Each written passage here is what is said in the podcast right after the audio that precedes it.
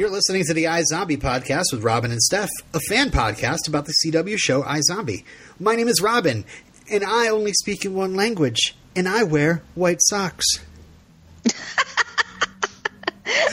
Well, my name is Stephanie. Podcasters are real. There's one everywhere I go. So many What podcasts. What was the thing about the Americans wear white socks? Like, is this like the like the stereotypical tourist wearing the long white socks and the shorts and the? I guess, but then I started thinking, like, oh, maybe like Europeans are cool and they wear like dark green and black and brown socks. Maybe Yeah. they don't wear socks at all. Yeah, I'm like, I always wear white socks. Is there a problem with that? like, nobody sees my socks anyway. They're underneath my pants and my in, in my shoe. uh, so, uh, that's why I haven't gone and gotten designs. Anyway, uh, we should get started here on this episode. Uh, Eat a Knievel. We we actually are recording this a little earlier in the day than usual. So, folks, uh, if you've gotten feedback in late and you didn't see my messages on Twitter and Facebook, we apologize. But uh, we had a chance to record a little earlier, and we're doing it. so, um, I don't have any news either. I think the ratings were just about the same, and there's nothing really. There's no big announcements. It looked like um, our friend Cheyenne got to meet uh, Rose and Rahul and David Anders at the uh, Telford Fan Zone. I guess there was a lot of. I saw a lot of pictures coming from that. So uh, What was that? Telford Fan Zone is like a Comic Con of sorts in um, England, I believe. Oh, okay. So yeah, Oh, I see. Yeah, I saw that Ravi is at the big cat sanctuary. yeah. Rose was there too. I think they were all just kind of hanging out with each other. Um, but uh, yeah, there's some funny videos posted online of that, of Rose not being afraid of a lion and Rahul being very, very much afraid of a lion. I think I'd be very, very much afraid of a lion myself. So Yeah.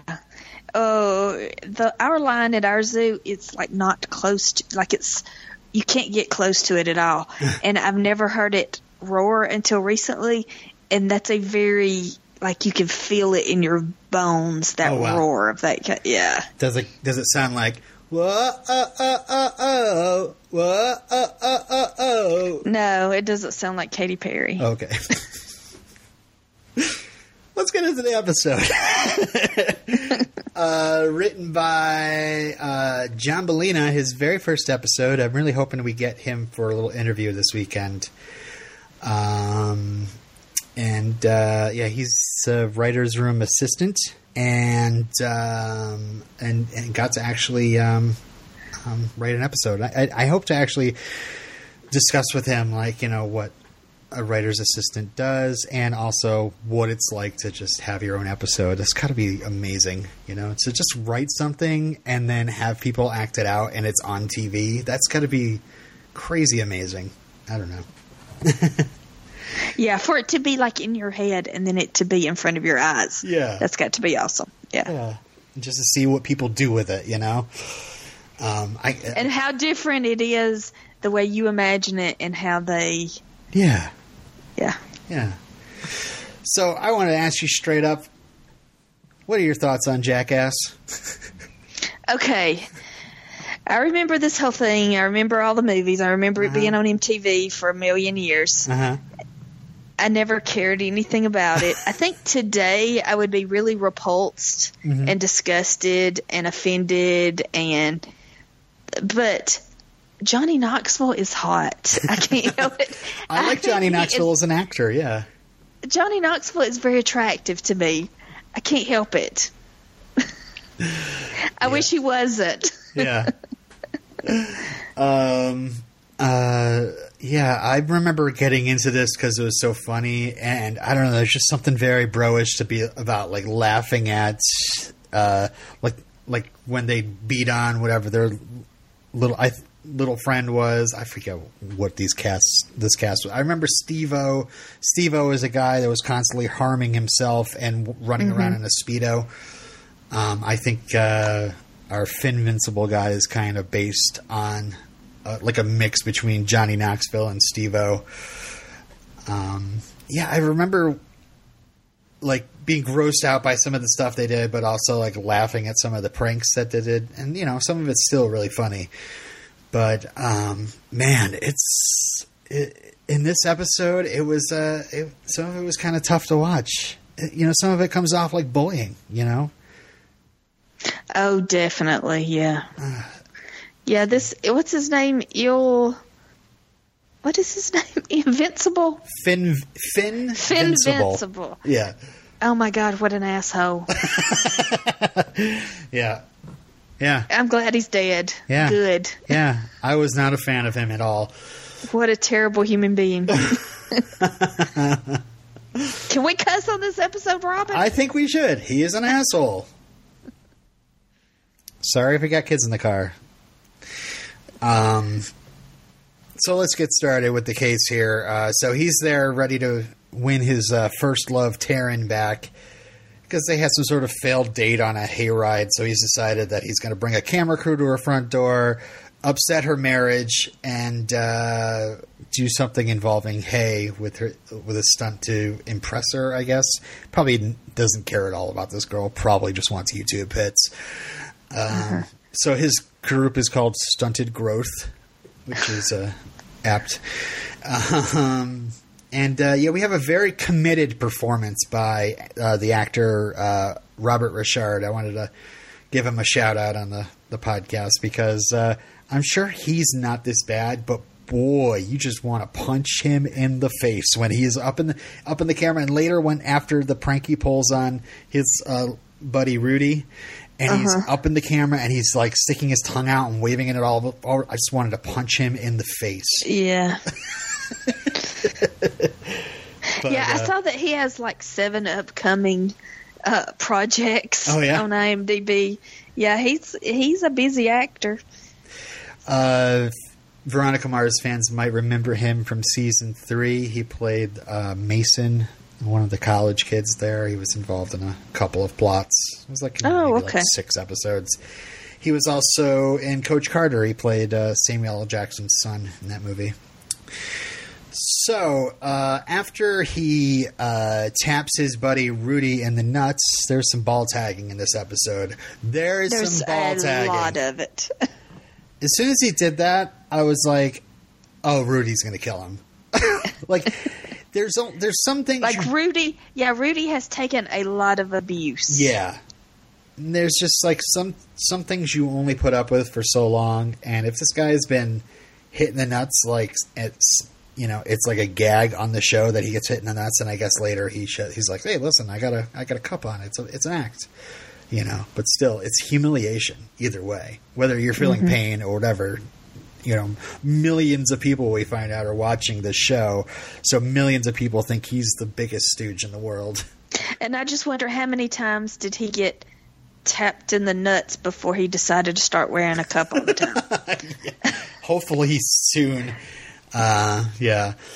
Um, and yeah, a little bit of trivia. We've I mentioned it on the podcast before, but it bears repeating. Uh, um, John Bellina is uh, the guy that writes a lot of the titles, the the punny titles at the beginning. Of oh, each he's the act. punster. Yeah.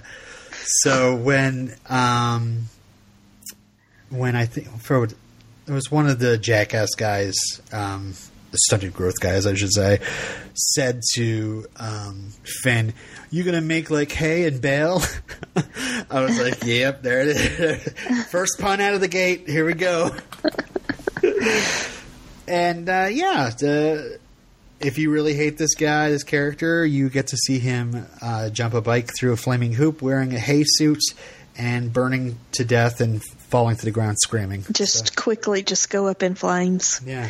And another reason that this is so, di- it's just just disturbing. It's disturbing to me because, you know, I work in a level one trauma hospital and Uh-huh. we have a burn unit, and it's just, Oh, it's like burns are serious, man. yeah. It's just disturbing. So at the crime scene, we find out that Ravi is, of course, a fan. Of course. Uh, of course, really. I don't know. He's a fan of magic, so I mean, you know, it's. I guess he just likes crawling around YouTube looking at videos. You know. Yeah, I mean, I guess there's because you know, like even now, like I feel like the successor of the Jackass empire, it's it's morphed into Tosh.0, All right. Okay. and I hate that show. My Oh, me too. husband loves it. Oh, oh, guess what? There's a new Tosh on. Yeah. Oh, great. You know, so I think that in most males, there is this primal thing that just wants to see people get hurt and do stupid stuff. Oh, So, yeah, yeah. okay. I guess, I guess I buy. I mean, I think it's uh, you know rooted in a lot of people. I mean, that's why America's Funniest Home Videos was such a you know blockbuster So true. success because people It's still- got hit the it- nuts a lot on that show. It's still a success. It's still going. Yeah. But I think probably the male portion of the audience really leans into some of the cruel, like just shocking stuff that happens on these jackass shows. Um, and people get like hurt and you know bi- have pranks pa played on them or whatever. Um, so, uh, so we have Rudy Poo here. Uh, Rudy Poo is actually um, a term made up by The Rock during his wrestling days, and I guess when he said Ru- Rudy Poo on on during wrestling, he, it was basically code for piece of shit. you're a Rudy Poo. You're a piece of shit. Oh, okay. So Rudy, uh, we find out he's putting on an act here about the switch of the suits, and um, they say they're going to bring in the co-stars. And Ravi says, "Who's hungry for some barbecue?" and uh, at first, I think that's like, I'm like, oh, gross. Like he's making a joke because of the dead body. But I also was like, maybe he's just hungry for some barbecue, and subconsciously, just the smell of burning flesh gave him the idea, and he's not putting it together. uh, so, so we see the brain prep. And uh, unlike uh, choo choo whistles last week, we hear lots of crunchy guitars and this, like, wow, bow, wow, wow. Um, and And the- she just like, uh, just like didn't. Usually she takes care of the brain, you Mm-hmm. know, and this she just slopped it around and threw some some kind of I don't even know some Cajun. I think it was like chili powder of some sort. Yeah, I was wondering what the deal is with with this brain, but then I thought, oh, she didn't actually mean like when she pours that chili powder, all that chili powder, like the top comes off into the pan. So that's just a classic prank right there. Like if you ever go to a diner, you leave the sugar shaker like Oh.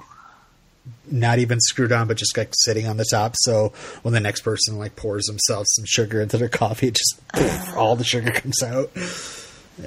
Are you saying have I ever done that? No, I know. I mean, you're saying, like, yeah, like no, 'cause I'm a salt shakers you do that with. Okay, Yeah. So, uh, so Clive uh, is watching these uh, stunted growth guys in the interrogation room, like beating on each other, and uh, tells Liv that they swiped a taser and one of them got zapped in the face. And then he notices that they took his red stapler. Oh, this red stapler from the pilot. Yeah. And uh, yeah, of course, they pointed out on Twitter, iZombie writers pointed out that uh, Liv is actually the first person to steal that stapler. and she goes in and it looks like she's going to stop them from being idiots, but then all of a sudden staples herself in the head several times.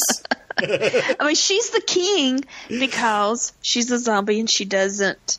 She Yes. can heal fast. Exactly. It's like it's not a yeah. So she can outdo them. And uh, yeah, well, they Clive sits them all down, and I actually called. I think the guy's called the guy's name is Rooster, but I've seen Guardians of the Galaxy uh, Volume Two recently, so I called him Taserface because he's got this just like gross taser thing just hanging out of his face rather than taking it out. He just leaves it in there. Oh, I was wondering what that was. I was like, is that a fish hook in his face? No. Because the police have that those tasers that are not like the hand tasers. I guess they have those too, but the ones where you can shoot somebody with a taser from a distance and the wires come shooting out. Yeah. So he so Liv's got Taserface's tongue down on the table and looks like she's about to staple. And it's funny because uh, I don't know about your CW station, but mine, um, like the whole like bottom right hand of the screen was taken up by an ad for the 100. Uh huh. so I was very frustrated. I'm like, what is going on there? Can't they, you know, can't the CW know that this is not the time to put this logo up in, in you know, when there's action actually happening at the lower right hand side of the screen? They don't care. Yeah, yeah. So Clive stops it before it happens, and uh, it's just not not impressed at all. These guys are just like, ho ho ho, and party, party, party. When um, their friend just died. Yeah, they came from his wake and they're drunk. Yeah, And one of them has a. What's it called? flask. Flask. That's Yeah. the word. So they say that everybody hates Finn. It could have been the the murderer could have been anybody, um, but they mentioned something about a camera guy called Kong, uh, but they can't say anything about it because they signed a non-disclosure agreement. So they go to visit Kong, who is filming uh, Floyd Baracus's campaign commercial, which is kind of creepy. I can see why he's losing the cam the, the election so far. The losing in, in the polls, he's down like ten percent or something Uh huh. because he like finishes the his little speech and- with a little wink to the camera. like I don't know, winks winks don't really work in this day and age. It just comes off as sketchy. Like, do I trust the guy yeah. that winks at me? Yeah, I was wondering about that. I was like, is he wanting to be known as the the sexy mayor or what? yeah, I know. Uh, so Liv starts this talk with Kong, like just completely blowing any sort of um, the like all the the the fact that she's of like, oh yeah, Finn's buddy just told me told us everything, so just tell us exactly what.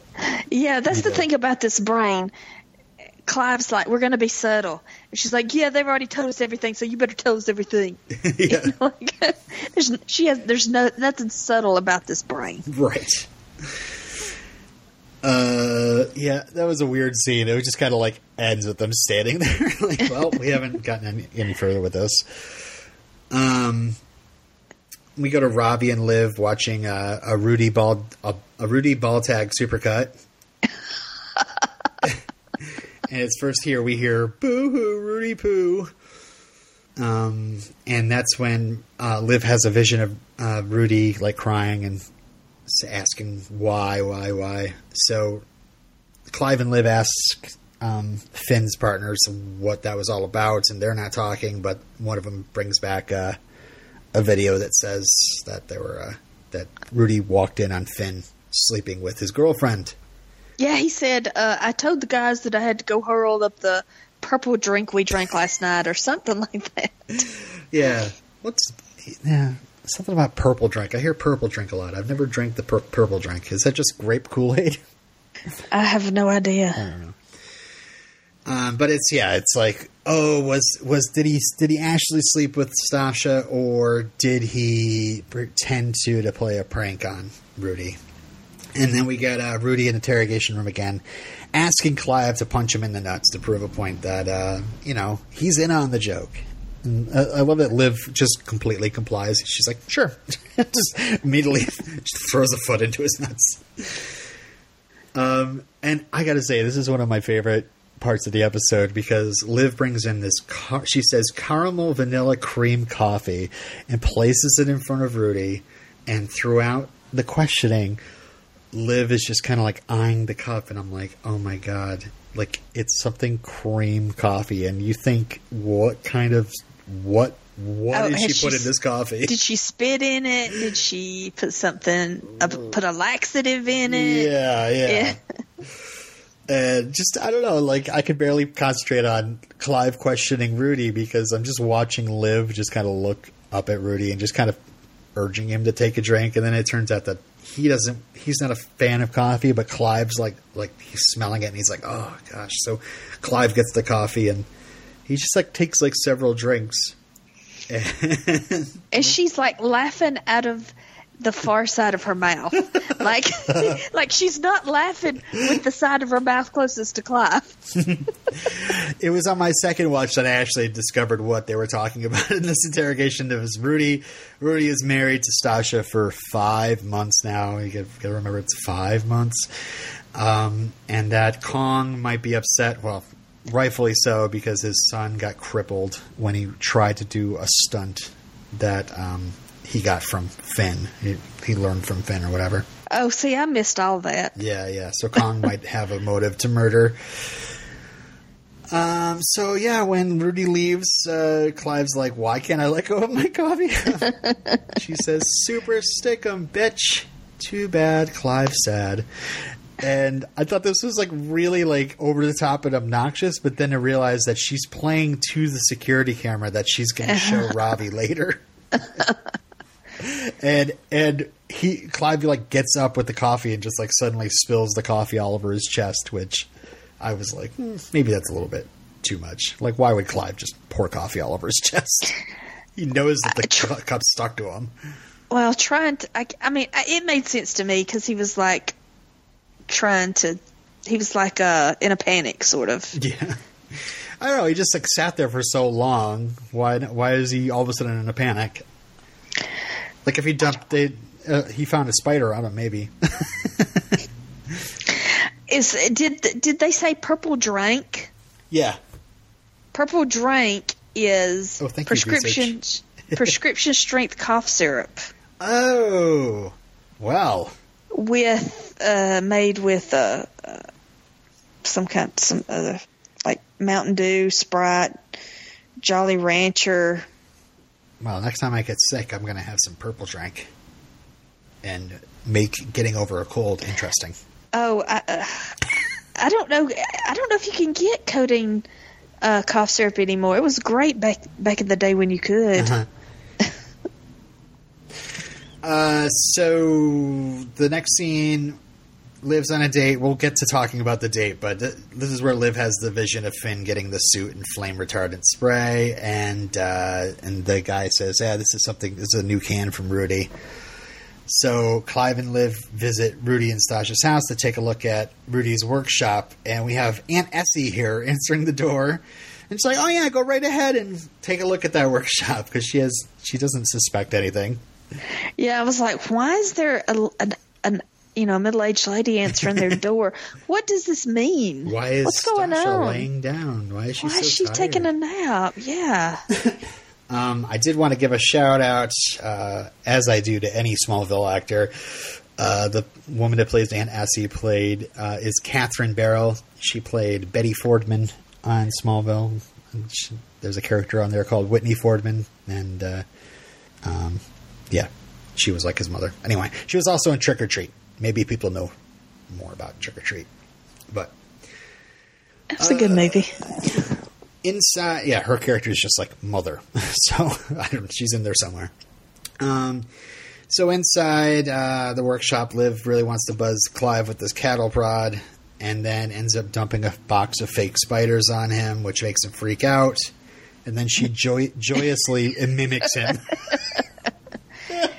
Yeah, because I think that's what the that's the deal with Jackass or this show is uh, this this web series is the humiliation. yeah Uh, you're humiliating somebody. That's Yeah. the joy in it, and because I'm such a feeler, Yeah. like I feel.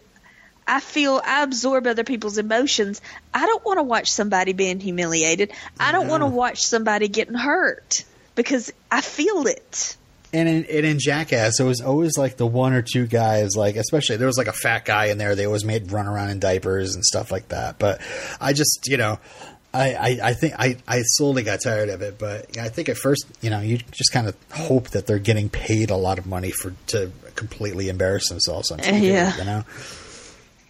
Um. So uh, she then tests out the flame retardant spray on her bare arm, and yes, it is it is retardant. um, and that's when we um meet Stasha here, kicks them out, and we meet the baby, and the baby. Does not resemble very pale uh, Rudy Poo. Looks a lot like Finn if Finn was made in CGI. because that is a doll that that lady's carrying. And if you if you look at the face, it looks like the face is like drawn on and animated because uh, to make it look more alive, but it looks really weird. I didn't focus so much on how the the doll looked. I just focused on this is this is awkward. yeah. And it's like a surefire way to find out that that's not your baby at all. That's yeah, yeah. When you're blonde and Yeah. Um, we also find out the baby is four days old, which, uh, you know, if they're that coincides with the murder. yeah, and if they're together for five months, and of course they could probably check the date on the video they saw. If that was nine did, I months think? away.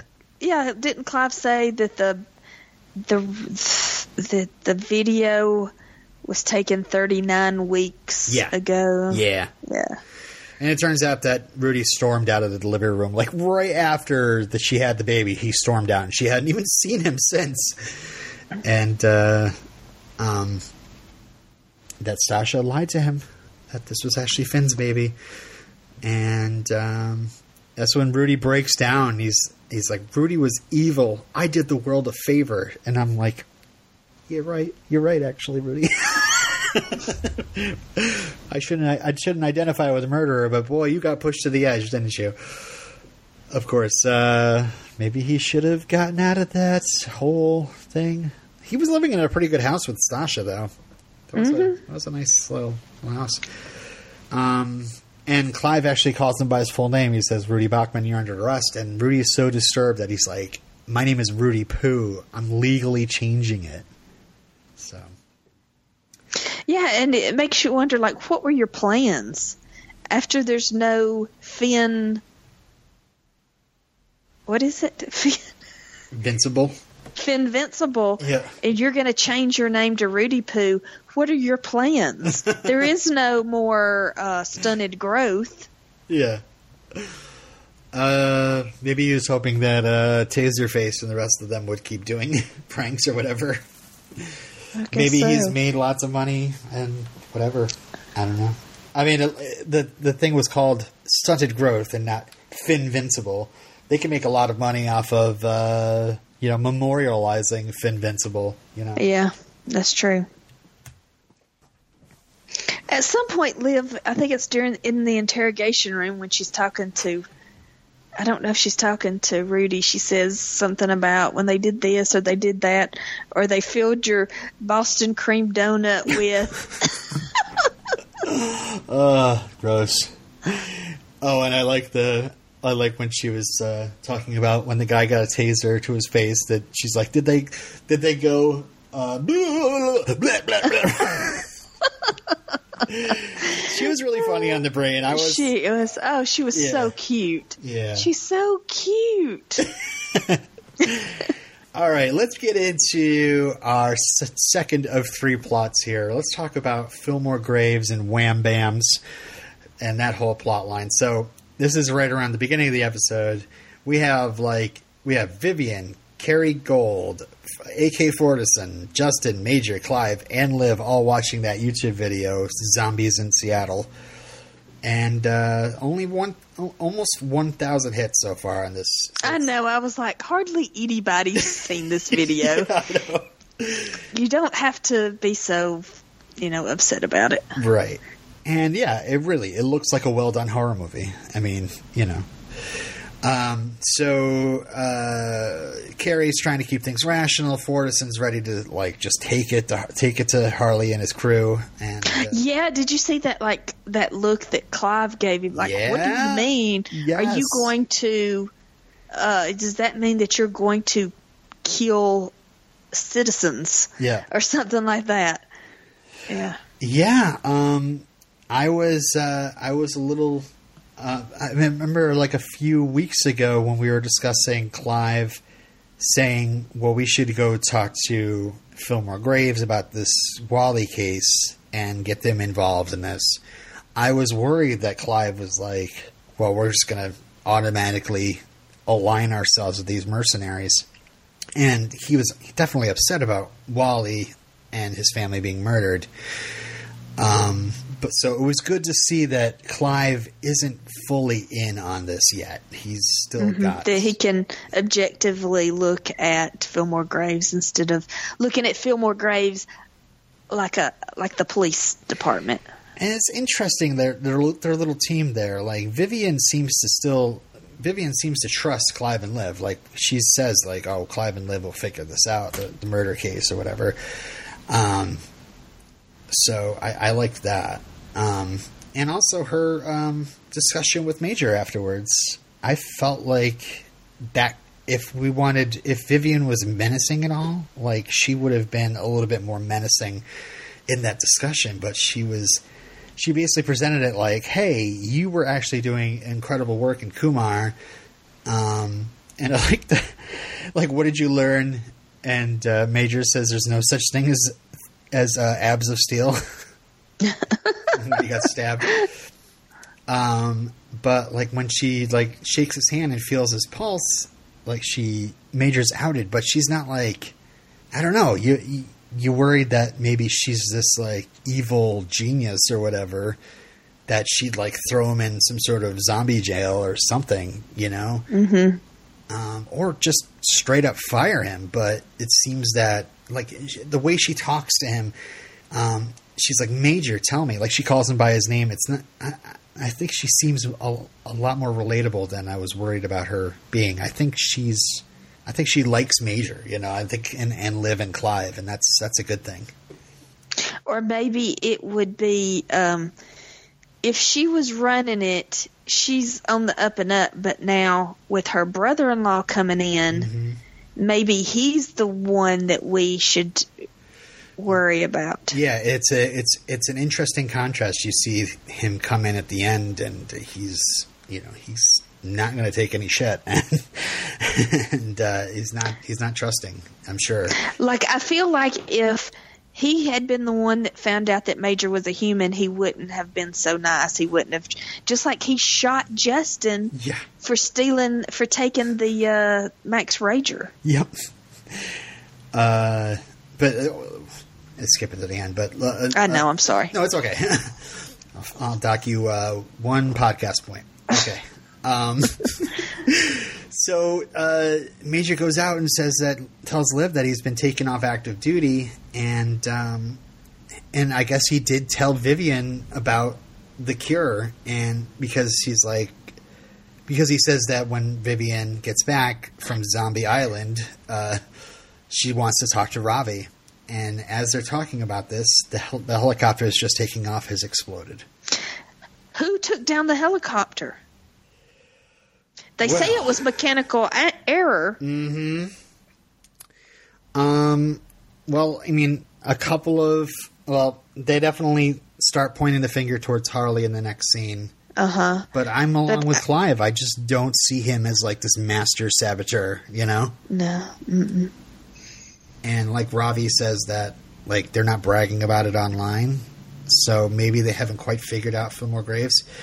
So let's see, who are our suspects? Could it be the brother-in-law, Jason Dohring's character? Chase Graves. Yeah. Yeah, I don't know. Um, he arrives and apparently he was in some some other foreign country. Oh man, I should have taken a note on what that foreign country was. Kashmir or someplace like that. Someplace exotic. I just wonder if it was another West Wing country. No, I think it was like a Tripoli. It was oh like yeah, a real yeah, place. Tripoli. Yeah, that's, that's that's a real place. Yeah. Um, and Major says that uh, he's taking over um, in that scene, and yeah. So, I mean, at first I wanted to throw out a uh, a suspect that is completely unlikely, but um, I was going to say, what if Major did it? but then again, he did come out tell Liv um, about everything, and I don't think he wants to be included that much that he murdered like three people. Um, No, so- I think he would have been better off if uh, if she if she would have come back. You know, he was waiting for her to come back. So, yeah, I don't know. I mean, let's see. The, the other suspect would be Carrie Gold, who um, was more of the rational side of the discussion um, in the office, and maybe she was worried that uh, it was becoming too much of a military thing. But then again, she seems like she'd be smart enough to know that once you take Vivian out and AK Fortison, um, that uh, Chase Graves would be um, coming next. Maybe she has a plan to take him out. I don't know. I, I don't, I'm, I'm really, I'm really bog, boggled at who it might be. I really don't know. Um, do you have any ideas? I'm just thinking Chase Graves. you think it's just Chase? He'd kill his sister-in-law. That's his sister-in-law. Is he a zombie? Huh, that's another thing. Is he a zombie? Boy, I don't know. I really don't know. I don't think we've. Uh, he seems to take the threat against zombies uh, pretty personally. Yeah, because He uh, talks about Discovery Day, yeah, so I'm. A, I guess I just assumed that he was, but I guess it's also not verified yet. Um. All right, so I love that they're they're having this whole discussion about uh, infiltrating Wham Bams because they're having sort of sort of big meetup, and it's like, well, they, Harley's met Clive, Harley's met Liv. Major is very famous because he's been in the papers as the Chaos Killer. Who could possibly uh, go in infiltrate? And it, obviously, it falls under Ravi, and I'm like, yay, Ravi gets a plot. like, that's that's uh, that's you know something different, you know you know, we heard in spoilers that Ravi was going to get some sort of plot outside um, the morgue. So I was like, oh, this is it. This is it.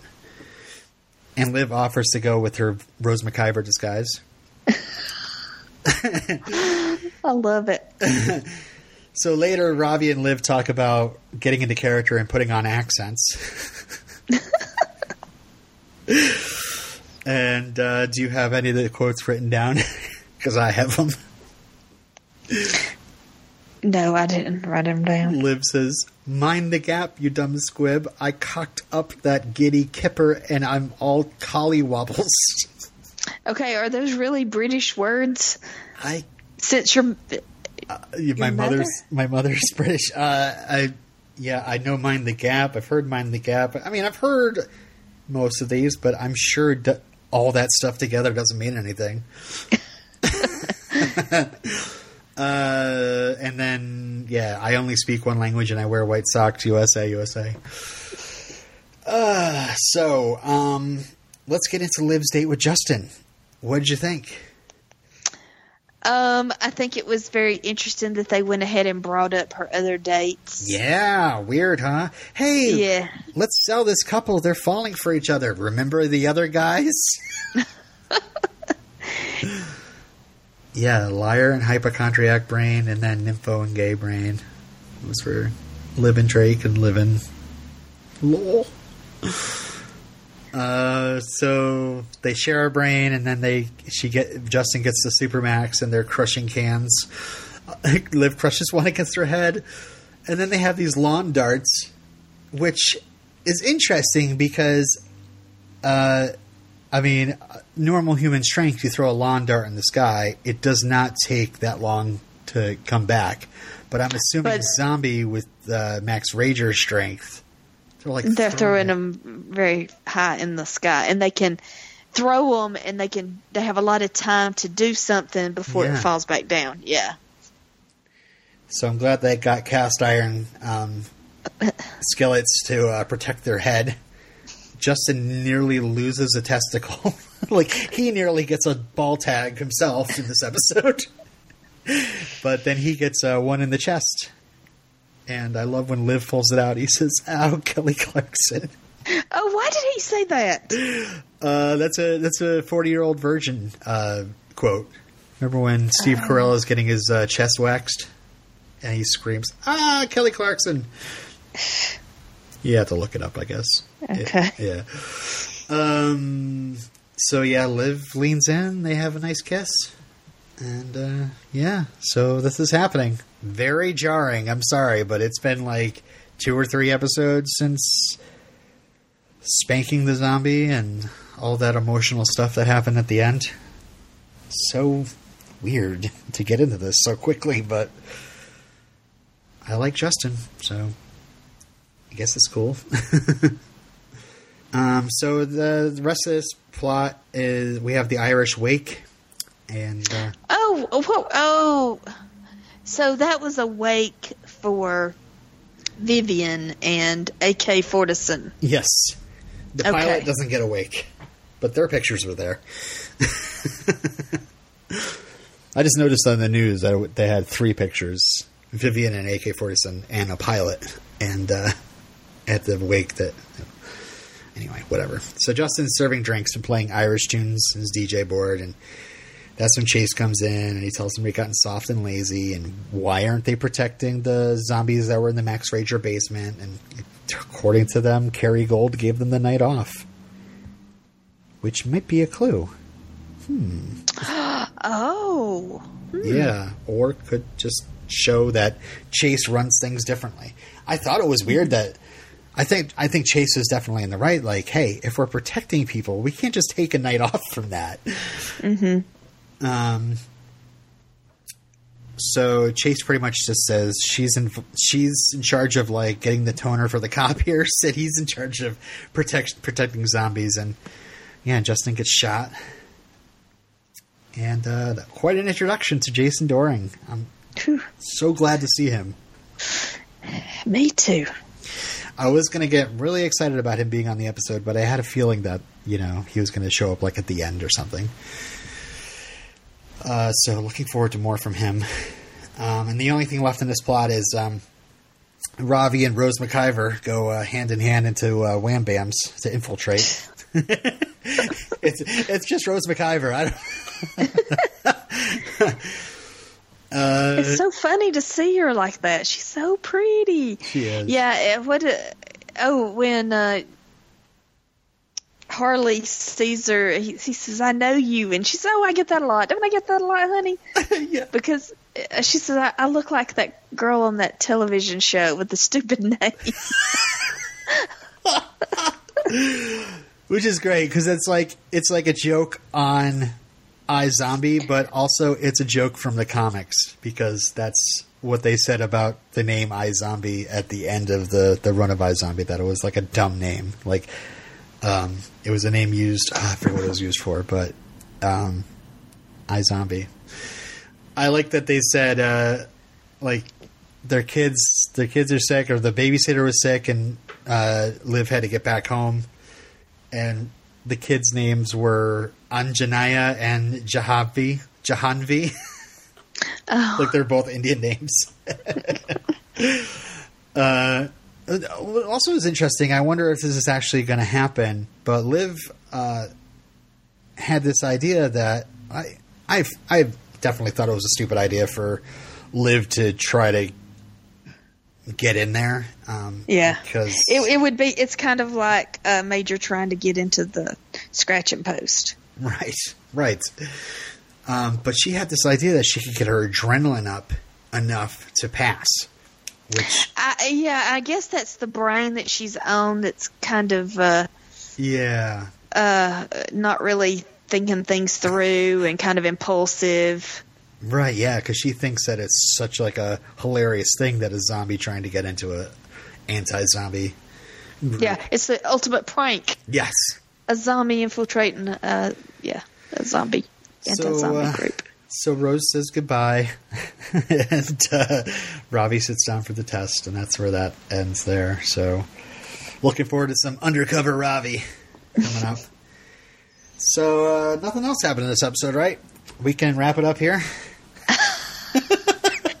No, something happened that a lot of people are happy about. Evil Blaine.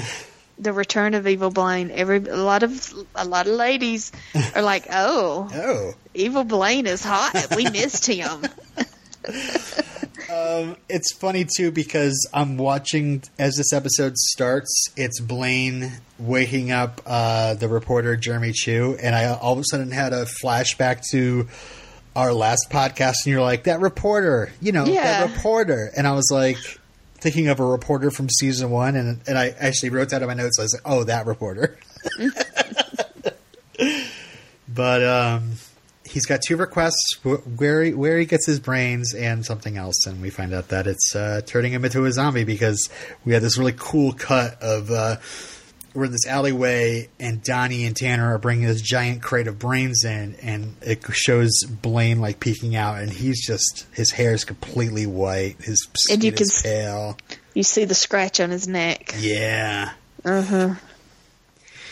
Uh, inside, Donnie talks about how much he loves having a zombie Cheers bar, and, uh, and uh, points out the Fillmore grave soldiers to Angus. And Angus has got this huge idea, which Donnie thinks is a vision.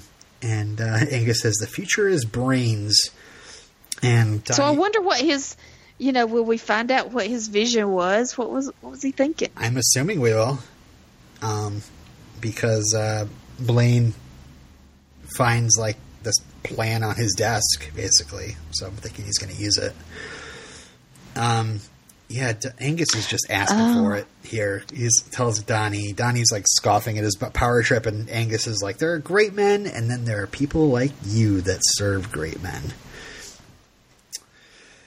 So one thing I really like about Evil Blaine is that Evil Blaine listens to good music. Evil Blaine's listening to the single soundtrack. yeah, right. Screaming Trees, Nearly Lost You, playing. Um, and uh, uh, it turns out that uh, Rob Thomas went to grade school with the lead singer, Mark Lanegan. That's what was said on Twitter. That's interesting. Um, so he's getting a tub of uh, duct tape, zip ties, ammo. Like, like it's like I'm just like yes. like I know he murdered a bunch of runaways, but man, I am rooting for him to get some revenge.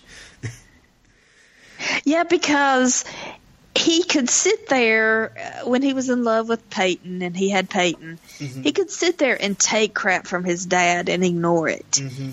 But now that he doesn't have Peyton, he's willing to just throw everything out and go after his dad. Mm-hmm.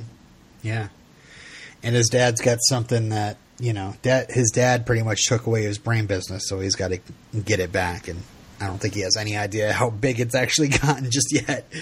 I like how this painter comes down the stairs, and uh, we don't know what the painter's really working on, but uh, Blaine nearly shoots him. And He has like a gun hidden. yeah, I was wondering if it was like a spring-loaded thing, or he's got like a quick draw, because he really comes up with that gun quick. It kind of reminded me of uh, another time when he pulled a gun out really quick. When was that? I don't want to start crying, so I won't talk about it. Um, so yeah, the, um, Blaine warns me, "Hey, careful! You nearly got another stain on those overalls." And the painter's like, "I think I did." Blaine kind of gestures to where the bathroom is. Um, all right, so Blaine. Uh, oh, sorry, sorry. Uh, Donnie walks in on a big meeting Angus is having with all these investors, and uh, Angus shoos him out and says the men are talking. Um, and then later, Donnie and Tanner bring this big crate in, plop it down in the middle of the floor. and I love their banter. They're like, "Oh, Tupac was a zombie. He's releasing albums." It's that that old joke. But I like that they they're like certain that Christina Ricci's a zombie. Yeah, because this is the second time we've saw with, or maybe this is the same crate that they've been trying to pull in. But the uh, the the the muscle guy Dino. didn't Dino didn't help them bring it in. yep. Like they're being totally disrespected. And Donnie gets a call from Blaine, and Blaine's just like, "I'm coming for you. I'm coming for my dear old dad." And Donnie like hangs up on him, and tells He's like Angus- a g- g- g- g- ghost. and Dino says, "Hey, I shot Blaine in the gut and the mouth, just like you wanted me to." Mm. And you know, I was hoping to get more of an explanation from Dino or a scene with Blaine, Dino helping Blaine, or something after this, but you just gotta just kind of think, oh, maybe he just. I don't I guess we're not going to get. Maybe, maybe Dino's going to happily work for Blaine after this. I don't know. right. Um, Angus, like, straight up says, "Bring me his head," like his son. You know, Yeah, that that's cold. crazy. So in the next scene, um, later on, um, it's just Angus and a couple of his hired goons, and he has one of them open the big crate, and the guy's like, "Did someone order cement?" And Angus screams, "Wait!" and Blaine just like immediately shoots him, and then the other guy shoots him in the back of the neck, and he wheels around and shoots that guy in the head. Angus tries to flee, and Blaine shoots a hand. So why did uh, the mention of cement make Angus think of Blaine? Yeah, I don't know. I think it was just weird enough that He knew something was up. he knew Something something, wasn't right. up. Yeah, somebody is hiding in there. And it's funny you think about it. You're like, oh, Blaine, ser- Blaine totally called Donnie from inside that crate, and just sat in there and waited it out. Um, and yeah, Angus gets a couple sh- a shot in each hand, like a stigmata of some sort. Mm-hmm. And Angus is like, "Hey, you know, you can make millions of dollars of me. We'll be the McDonough son." And and Blaine's just like, "Nope, step into my tub." And we cut to Angus's feet in solid concrete, hanging over a well. And this is a well that's on the family estate, which is interesting. And it's the well that Blaine would make a penny wish every time his dad like uh, hurt him uh, growing up. He made a penny every time that he wished his dad would die. And uh, Angus just goes into like, "Poor you! You were miserable because I beat you. I beat you because you were miserable. I offered you millions, but poor baby had his feelings hurt. You're weak and you're a waste of my sperm." Ouch. Blaine admits that kind of stings and then drops him in the well and says there's a dollar forty in pennies. You try to buy your way out. So that's like a, a funny line, but also like is a dollar forty in pennies. So Blaine remembers hundred and forty times he's gone to that well after being hurt by his dad and dropping a uh-huh. penny in. Crazy. Um. So yeah, I'm uh, I'm wondering if we're going to see Angus ever again, or just like a like a cut to de- looking down in the well and seeing him in there as a Romero, because he's just like doomed him to eternal life at the bottom of this well. Yeah, I figure it's kind of like how he, he was frozen last season. Like it's Yeah. it's a way to keep him in to keep the character in the story, but the actor only had uh, so many episodes, you know, per season. So you think he might appear in a couple episodes because he's in there Yeah. too long. He's going to turn into a Romero, and there's no coming back from that. yeah, like maybe we'll see him next season. But next season he'll be a Romero. We see too much time Yeah. without brains. Maybe so, but um yeah, he's coming back. Maybe the finale or something. Yeah. Five more episodes till the finale, by the way. Oh, Five more episodes left in the season. Uh, the final scene is Donnie and uh, finds Blaine in the office. He's wearing Angus's fedora. "Cry Baby" by uh, J- Janis Joplin is blaring, and, uh, and I love. he says Angus is alive and well. And yeah, that's where you see he's got his father's business plan in his hands, and he says about, we're about to make a lot of money. You handle the bar, I'll handle the brain business. And Donnie says you, you had me at money. oh, I'm glad they're back together again. Yeah, because Donnie, like, he was, he took a lot of crap from, uh, from Angus. Like, he helped, Ang- he put so much into that business, the scratch and post, that, and then he, to get treated like a flunky, that was, uh, you know, just so beneath him. And so now with, with uh, Blaine, he's more of a equal. Not an equal, but he's got more. Of at least a I- I assume. minion. He's Yeah. a minion, not a flunky. Yeah, I don't know. It's does did Blaine treat him? Did Angus treat him any worse than Blaine did? I, I'm assuming he did. He did. Yeah. Um, and of course, this kind of echoes our case of the week because Rudy only could take so much before he snapped. Um, The difference here is that Donnie actually wasn't the one that uh, took Angus out; it was Blaine. So that's it for the episode. We talked a while about it. We should try, probably get into some feedback. Okay. What do we got first? What do you want to read? Efrix. I'm going to read Efrix's. Go for it. Eat a Knievel. Hey guys, so all that happened, A, I'll try to keep things short. it might be moving a bit too fast for my taste, but the Liv Jester relationship is pretty damn cute, and the lawn dart scene was a lot of fun. Yeah, that was some. That was a cool date for them to go on instead of uh just eating food in her apartment or yeah, it was something interesting. It was it was interesting. Uh, I wonder if Vivian's helicopter ex- explosion was a callback to a similar event in Veronica Mars, where a plane supposedly carrying Keith Mars was blown up. Hard to believe that this is really the last we've seen of her. Yeah, I, I don't think we've expressed this enough when we talked about it. She's totally not dead, right? She's not dead. Oh, they can't kill that character off. I didn't think about that. Like I just assumed they're dead. She's That her and AK Fortison are dead. I just thought there was so much put into that character that it she- would be a waste to get rid of her now. Yeah, but you know, she's now got secrets about Major. She's the one that knows that Major's a zombie. She knows about Ravi and the cure, and now that she's dead, um, you know, nobody else knows. So I don't know. I don't know. It's weird.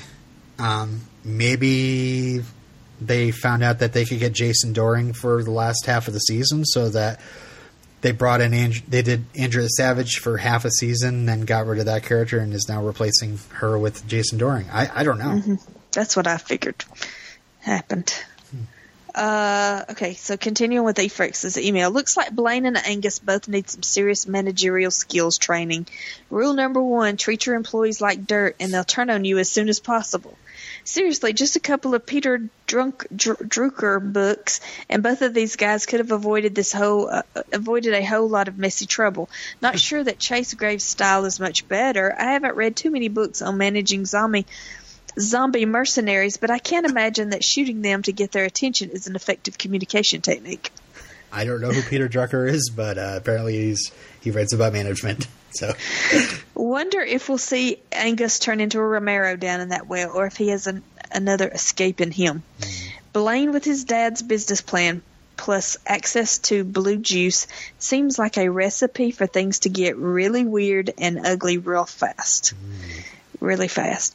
I was expecting the coffee prank to be a lot worse than just glue on the mug handle. hmm Think Clive got off easy there. Yeah. Yep. See the Boston cream donut example. Do people actually sing Finnegan's Wake at wakes?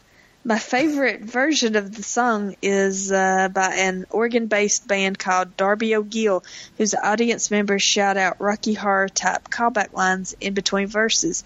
Can't imagine doing that at a funeral, but I guess different strokes for different folks. I'm thinking of starting a Kickstarter for a video series featuring nothing but Rose McIver putting on a British accent and saying silly words will make a bloody fortune. I mean, everything she does is cute. yeah, Everything. I want to see her do unboxing videos myself. Finally, to the writer, stop trying to turn me into ravioli shipper. Liv's lingering look back at Ravi was just devastating. All the best, Efrix. Hey, and they learned how to hold hands in this episode. Good for them. what do you mean learned how? Well, remember the episode where they had to pretend to hold hands um, walking in the park, and they and Johnny Frost was the decoy, like he couldn't hold her hand correctly. Oh, yeah. Oh, that's when Clive was dressed in the Shakey's Pizza outfit. Yeah. All right, this next one's from Tim. He's promising that he's it's more concise this time. So let's see. The typeface is smaller, so maybe uh, that means uh, it, it, it's it's supposed to look smaller. It's kind of like when I was a kid and I'd push the vegetables to the edge of the plate and be like, "Look, I ate all these vegetables here." anyway, here's Tim's email. Before I get into the episode, I just need to say that you guys cracked me up last week. Steph seemed so amused as Robin read my Blaine thesis, and when Robin asked if she forgave for forgave Blaine for all he's done, her simple "yeah" had me cracking up on the bus. I got weird looks. Even though he killed teenage runaways, yeah. All right, screw you, teenage runaways. hey, those are Robin and Steph quotes. Imagine that. Um, even I can't deny Blaine has a long way to go before he gets forgiveness. He may even have to die for it. That said, you can't deny that in this episode, at least, you were rooting for him. Yeah. I actually didn't feel like a terrible person and or naive for rooting for him in this episode, up until he wanted to continue Angus's plans at least. I love villains. You know I love Blaine despite all his many um, life ruiner ender flaws. Guess he won't be becoming a Spike esque anti hero anytime soon after that, after all, but hey, at least uh, he only killed people who deserved it in this episode. He may ruin more lives by turning people into zombies, but progress? No. No, damn it, Blaine. Two steps forward, three steps back. And uh, I'll add to that uh, we get together because opposites attract. Um, Let's see what else he got to say. Vivian, yeah, she ain't really dead. Though I'm wondering, we know she wanted to kill whoever turned her husband. We're supposed to assume that it was Blaine. How does she not know who he is, though? Where to find him in order to get revenge on her husband? Where to find? If she'd have briefed all the zombies from Max Rager, you think someone like D.A. Baracus would tell her how he became a zombie. You might think she'd ask where they got their brains, a la Blaine finding the scratching post in this episode. Yeah, yeah, that's true. D.A. Baracus would have that information. Angus, I guess he'll be left in that well to become a Romero. I guess we're done with him unless they reveal someone pulls him out of that well. Maybe Donnie, Dino. I have to rewatch to see if Dino was killed. It all happened so fast. No, Dino wasn't killed. Perhaps even Chase Graves. It seemed like Angus was interested in partnering with Fillmore Graves before he met his end. I wonder if Chase cares enough about his brother that he would share Vivian's hostility towards Blaine. If Blaine took the same plan, who knows? Maybe the Graves family is just as dysfunctional as the McDonoughs. I have to wonder why the zombie teacher is always at the meetings with Vivian and Major's superior officer. I just assume she's a part of the administration. that also got me thinking about the zombie children. Uh, who turns them? We know Wally's uncle worked for Fillmore Graves, but why would he turn his sister and nephew? I'd assumed accidentally. Um, is Vivian trying to increase the zombie population, indoctrinate, indoctrinate them at such a young age? It seems kind of sick to condemn a child to that fate. If not for the brain go-gurts, imagine how they would mess with someone's development. What if the child ended up developing behavioral tics of a schizophrenic because they've spent their development years having their um, identity and their self shaped by voices that aren't theirs? Are you going to say something? Uh, yeah, I was thinking that the that the Fillmore Graves people feel like they are superior, like they're like they're an evolution of the human race. Yeah, I've been waiting for that other shoe to drop. Like everybody needs to be zombies, you know, not like uh, we're somebody that you- we're dealing with something that we're stuck with. Yeah, like like we're superior. Um, how would a developing brain handle handle the mental capacities of an adult? There's no way that psychological child development wouldn't be impacted by this. With Liv, even though they do adapt the personalities of the brains, you can still see her own character come through in like when she returned the stuff she stole while a kleptomaniac, or how she didn't kill Blaine, while in Sniper Brain. It makes me wonder, though. Angus in the past um, tried to get Blaine to emotionally devastate his by dev- by killing his son. How sick would it be if someone turned someone's child in order to blackmail, extort them? Imagine some spiteful man like Vivian's husband, and maybe someone who would rather die than live as a zombie or succumb to blackmail. So you turn their kid instead. Think Remus Lupin's backstory in Harry Potter, how he became a werewolf. Final word on the subject. Imagine this: a full-on zombie temper tantrum. That's it. Yeah, seriously. That's it for this week, guys. Tim. And he says, I hope Steph had a good birthday. Did you? Uh, it was okay. I had to work. it's all right. But you know, I went to New York, so Yeah. that that was my that was sort of my birthday present. Mm-hmm. And do we have any Facebook feedback? I'm so sorry. I, accidentally unmuted before I sipped my coffee. I'm leaving that in. Ah. Uh, Facebook. Um, Viv says that she's uh, at the whim of uh, streaming services in Australia to watch iZombie. Um, Jeff agrees this was a that was a piss poor fake ba- fake baby. and uh, Marissa actually left feedback. Um, she says, and just like that, Blaine is back, bigger and better than ever. Apparently, all he needs to succeed is to lose everything before he gets to drive the claws way back to the top and be a zombie.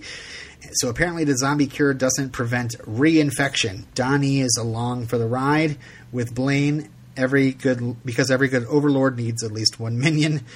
Donnie kind of looks like a minion. Um, that's just my note. Um, and Angus will apparently die slowly of starvation, stuck down in that well. I dislike the brain brain of the week just as much as I thought I would, but at least it was somewhat helpful via a pair of visions. And I loved the idea of the zombie date with them on the same brain, if not the actual execution. Not everything in the episode was rosy, with Major being found out as a human, but I'm glad they didn't drag that out too much. And just as we were getting used to Vivian, she's killed along with two others. I'd been hoping the chopper was still incoming and she wasn't on board, but no such luck. Jason Dohring's character seems to be a lot less forgiving than Vivian. And now onward to the back half of the season.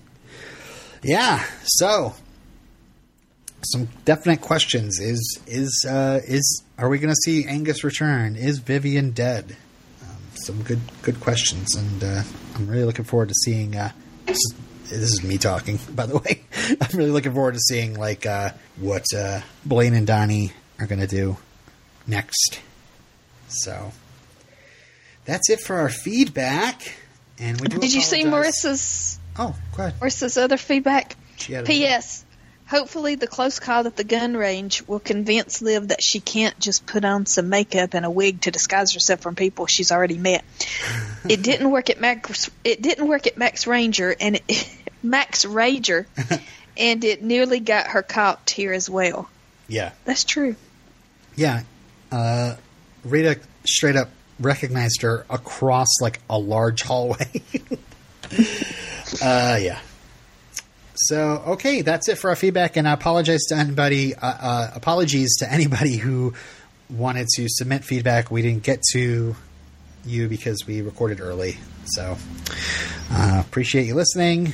Um, I think that's it for this week. We do have to go to our spoiler section, though. So, Steph, uh, you want to say anything before we go to the spoilers? Uh, no. Okay. Uh, I mean, No? this was a this episode. While they're all good, every Yeah. episode's good, but yeah, this guy he was such an asshole. It made it hard to watch. Oh, yeah. And he was all up in our face in that video camera. I don't, I don't like people up in my face, especially on my big TV screen. uh, okay. Yeah, I like the episode. Hopefully, we'll get to, I'll get to talk to the writer this weekend. We'll see. And uh, Very cool. Yeah, if not, we'll see you guys uh, next week for uh, the episode 20 sided, comma, die. Can't wait. Here's the trailer. You come to a tavern. What do you do? I think this might really be happening. What the hell am I looking at? Dungeons and Dragons. Knife falls. A fireball comes hurtling down at you. Throw something! I throw the dwarf up to the chandelier. Say what? Silence. So, what say you, Fellowship of the Dorks? I Zombie. All new this Tuesday at 9, 8 central on the CW. And we're back from the trailer. Uh, this is going to be so much fun. Let me just straight up read the read the description. I'll I'll straight up re- read the description. I'm not tripping over my ho- own words already. Um, it says, "Liv is the dungeon master. When a dungeon master is killed, Liv and Clive discover he was up to more than just playing in his mother's basement. Meanwhile, Blaine's experiment does not go as planned. Lastly, Ravi stumbles across some new information that could prove deadly." So uh, this one's going to be written by Kit Boss, and will be on Tuesday, May thirtieth. So, uh, holy cow! This is the episode we've been looking forward to all season long because it's the one episode this, the cast would constantly say in interviews it's like their favorite episode ever. And I really don't have any spoilers for it. All I can say is that I, I mean I have a quote here from Malcolm saying that uh, he and Aly had some sort of scene that it was the hardest to keep a straight face during, and if they did a gag reel, they could do it just for this episode. So that's really it. I'm really looking forward to it. What about you? Oh, can't wait. Yeah, the uh, the promo looked really funny. It really did. Oi, I think it'd be time to toodle pip. God darn it! I think you done sound like a foreigner. Core blame me, you blighter. I says we wrap it up and Bob's your uncle. Well, butter my biscuit and call me Jezebel. We'll catch y'all later. Cheers. Thank you for listening to the iZombie podcast with Robin and Steph. Send your feedback to iZombiePodcast at gmail.com. Follow us on Twitter and on Facebook. Just search for iZombie Podcast, all one word. All of our contact info is on our website, iZombiePodcast.com. You can follow Steph on Twitter at Steph Smith. You can follow Robin as well at El. Our podcast logo is designed by Dee Sheehan. You can find her work at behance.net slash Deanna Sheehan. Also, a friend of the show Cheyenne contributes with photoshops on our Twitter. Follow her at iZombieLove. Check out our other podcast. You can listen to us binge cast through teen dramas like Dawson's Creek and Popular. Just subscribe to We Don't Want to Wait on iTunes. You can also listen to us occasionally talk about the Buffy spinoff Angel with our friends. Subscribe to Redemption Cast on iTunes. While you're on iTunes, why not leave us a review? We do this in our spare time, so your ratings and reviews are much appreciated and helps us get seen by more iZombie fans. And make sure it's on the correct feed. We are the iZombie Podcast with Robin and Steph. And we're done. You think anyone is still listening? Probably not. Zombies!